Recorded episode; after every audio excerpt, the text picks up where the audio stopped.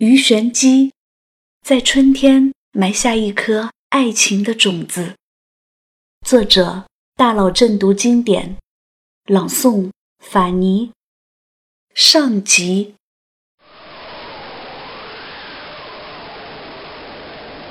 我站在刑场上，看着明晃晃的大刀在秋日的阳光下闪着刺眼的光，闭上了眼睛。我。并不后悔什么，只是希望我脖子上的那条头子项链，能和我，连同那株牡丹花，还有我的青春、我的爱情一起埋葬。君生我未生，我生君已老。君恨我生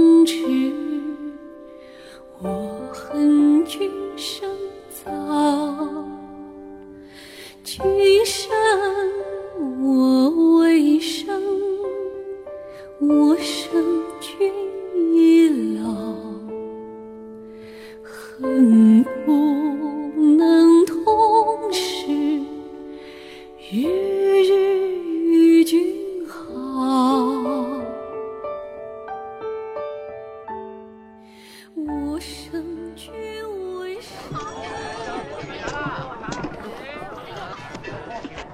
哈喽，卖花！牡丹花有人要吗？我挽着一篮子花，大声地叫卖着。父亲死了以后，母亲带着我搬到了位于长安东北角的平康里。这里房租低廉，我们靠着给那些妓女洗衣缝补而维持生活。阴冷潮湿的住所。母亲沉默忧郁的脸，和巷子深处传来的琵琶声、歌声、笑声交织在一起，就是我的整个童年回忆。小姑娘，你的花怎么卖？一个浑厚而有磁性的声音从身后传来，阳光般温暖，像极了父亲。我猛然转头。看见一个面貌极丑的中年男人站在那里，脸上带着一丝淡淡的微笑。我失望极了，我怎么那么傻？人死岂可复生？父亲是永远也回不来了，而我永远也不再是那个骑在他的脖子上作威作福的任性丫头。你可是小才女于幼薇？他的声音把我从回忆中拉了出来，不敢当，我冷冷的回答，为他唤起我的温情而暗暗恼火。你看看，你的花都开败了，谁还会买你的花呢？他笑着说：“我的花有没有人买，关你什么事？”我心中烦躁，自然没有好生气。他的笑容。并没有因为我的恶劣而减少一分。若是你能以这些牡丹为题做出一首诗来，我就全买下了。我立刻睁大了眼睛，此话当真？他伸出小手指要和我拉钩，我横了他一眼，低头去看篮子里的牡丹花。那些牡丹没有了刚刚开放时的鲜艳和美丽，可是难道就因为这样？就可以淹没它们的香气和高贵吗？我沉吟了一下，缓缓念道：“卖残牡丹，临风兴叹落花瓶，方忆前宵又一春。因为价高人不问，却缘相胜蝶难亲。”红缨只衬深宫里，翠叶那堪染露尘。及至遗根上林苑，王孙方恨买无因。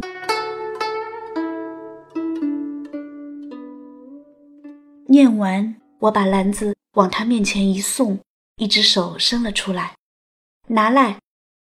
他掏出一些碎银，放在我的手心。望着我，恳切地说：“你想做一株高贵的牡丹，移根上林苑，就跟着我学写诗吧。”我把银子在手里掂了掂，笑道：“你是谁？凭什么教我？难道你写诗能比我父亲写得更好吗？”结果他像变戏法似的，不知从哪里摸出一根笛子，放在唇边吹了起来。那是我从未听过的一首曲子，忧伤中透露着丝丝倔强。想知道这首曲子的名字吗？他凝视着我的眼睛，我撇撇嘴，谁稀罕知道？他笑了，倔丫头，这首曲子就叫做《卖残牡丹》。原来他。他竟然把我刚才的那首诗谱上了曲子，一声填词，依词谱曲。这世上还有几个人有这样的本事？我惊喜道：“你可是写‘玲珑骰子安红豆，入骨相思知不知’的那个温庭筠？”他没有回答，挥挥手，微笑着转身离开了。哎。你的花儿，你留着吧，我自会找你的。我咬了一下嘴唇，心中暗道：学就学，我本来就不该属于这里。红缨只衬深宫里，翠叶那堪染露尘。让那些不识货的人后悔去吧。我于幼薇凭什么要和狗尾巴草生活在一起？我为什么不可以是一株国色天香的牡丹？回去后，我在狭窄逼仄的小屋里种下了一颗牡丹花籽，日日浇水，盼望它早些发芽开花。那一年，我十一岁。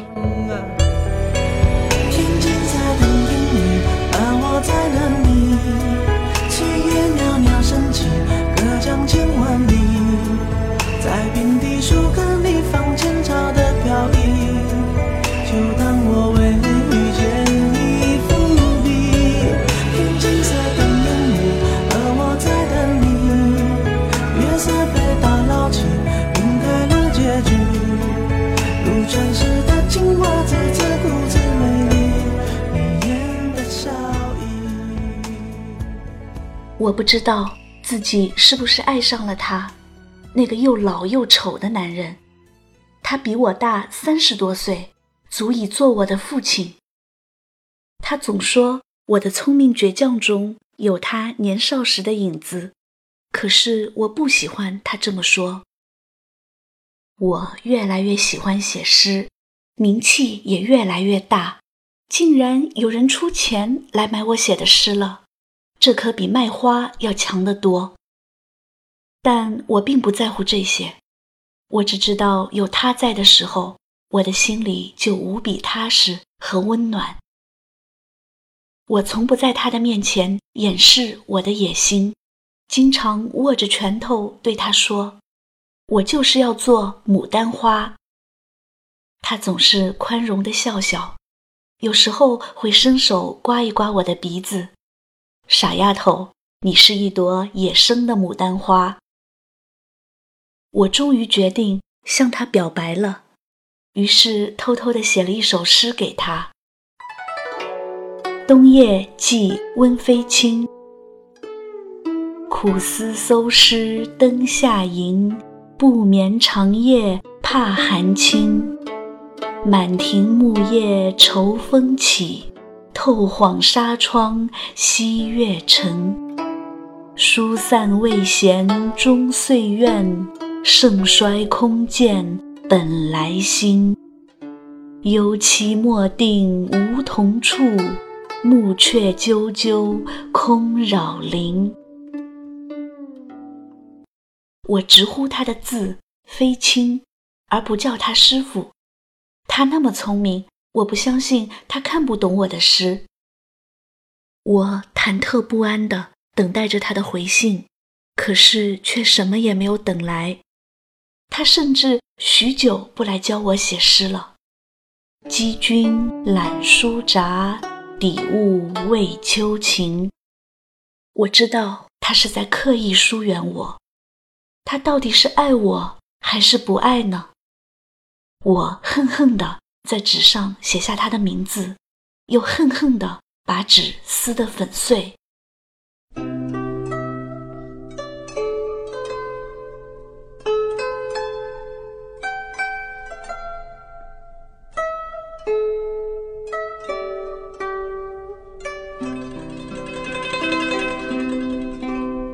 春日暖暖的一天，我坐在种下牡丹的花盆前，痴痴地望。那样阴暗的地方，居然长出了一个小小的绿绿的芽，我有点想哭。他来了，脸色很憔悴，一见我就哑着嗓子说：“跟我来。”我跟着他穿过川流不息的人群。来到崇祯观南楼边，原来今天是新科进士放榜的日子。我在长长的榜单里寻找他的名字。别找了，没有我。他难过的说，然后指着最前面状元的名字说道：“你不是想要做一朵牡丹花吗？他可以满足你的愿望。”我拼命的摇头，我才不要跟着你，就是做一棵狗尾巴草也心甘情愿。他使劲儿按住我的肩膀，有为，你冷静一下，我了解你。如果今生做不了牡丹，你会遗憾一辈子的。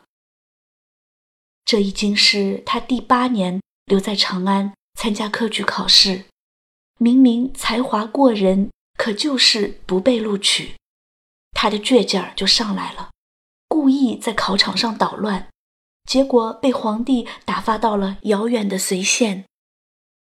状元有什么了不起？他们谁都比不上你。我若是男人，我也可以做状元。我哭着夺过旁边一个书生的笔，刷刷刷，在那个状元的名字下写下了一首诗。由崇祯观南楼睹新极地题名处，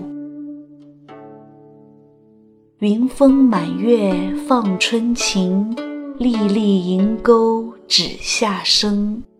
自恨罗衣掩诗句，举头空羡榜中名。写罢，我把笔一摔，泪眼朦胧中，我依稀看到那个状元的名字。李毅。温庭筠走后，李毅成了我的丈夫。那年我十四岁。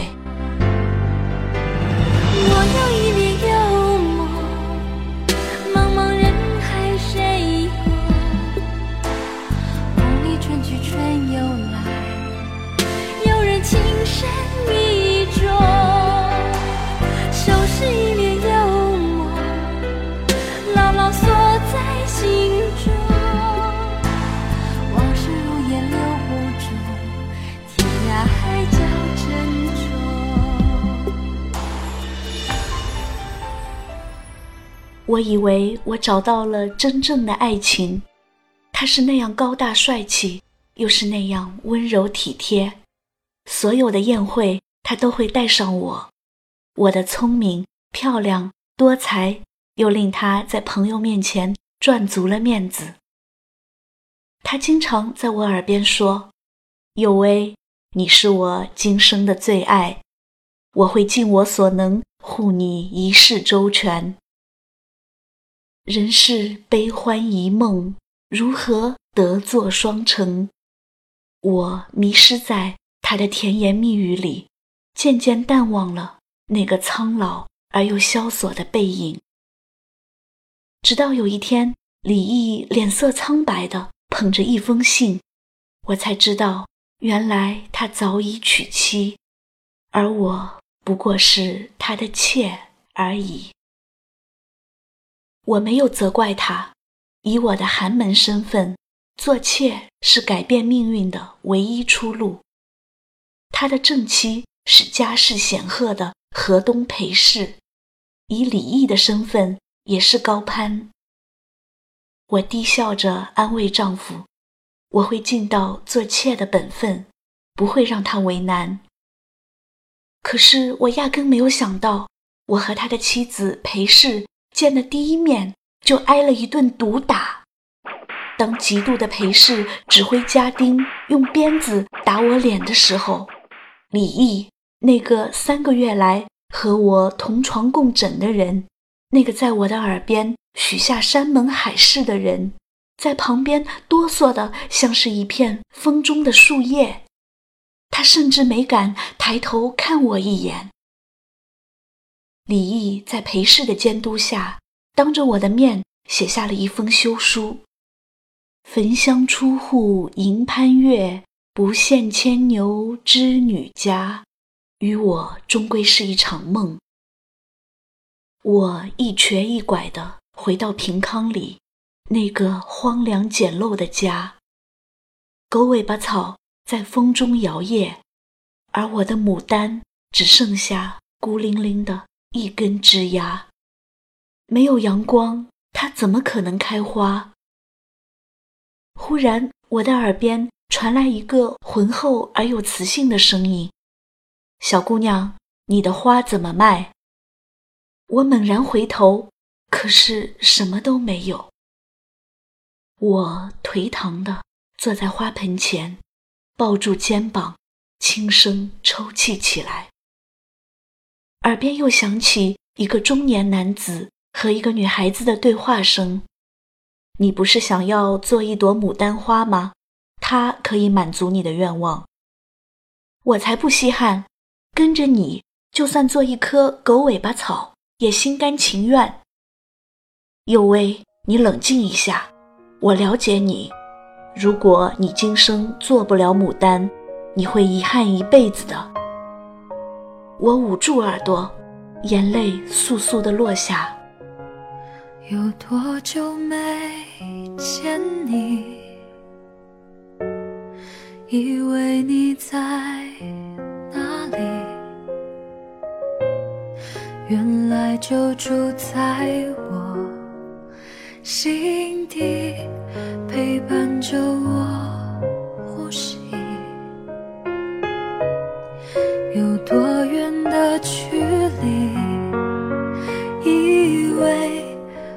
不到你气息，谁知道你背影这么长，回头就看到你。我终于明白，原来在我的心里，永远都住着一个温庭筠。他是师傅，是父亲，是朋友，更是爱人。我要去找他，踏遍千山万水，也要找到他。爱到心破碎，也别去怪谁，只因为相遇太美。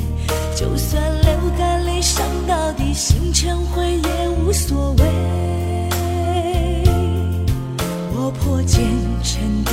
愿和你双飞最怕你会一去不回。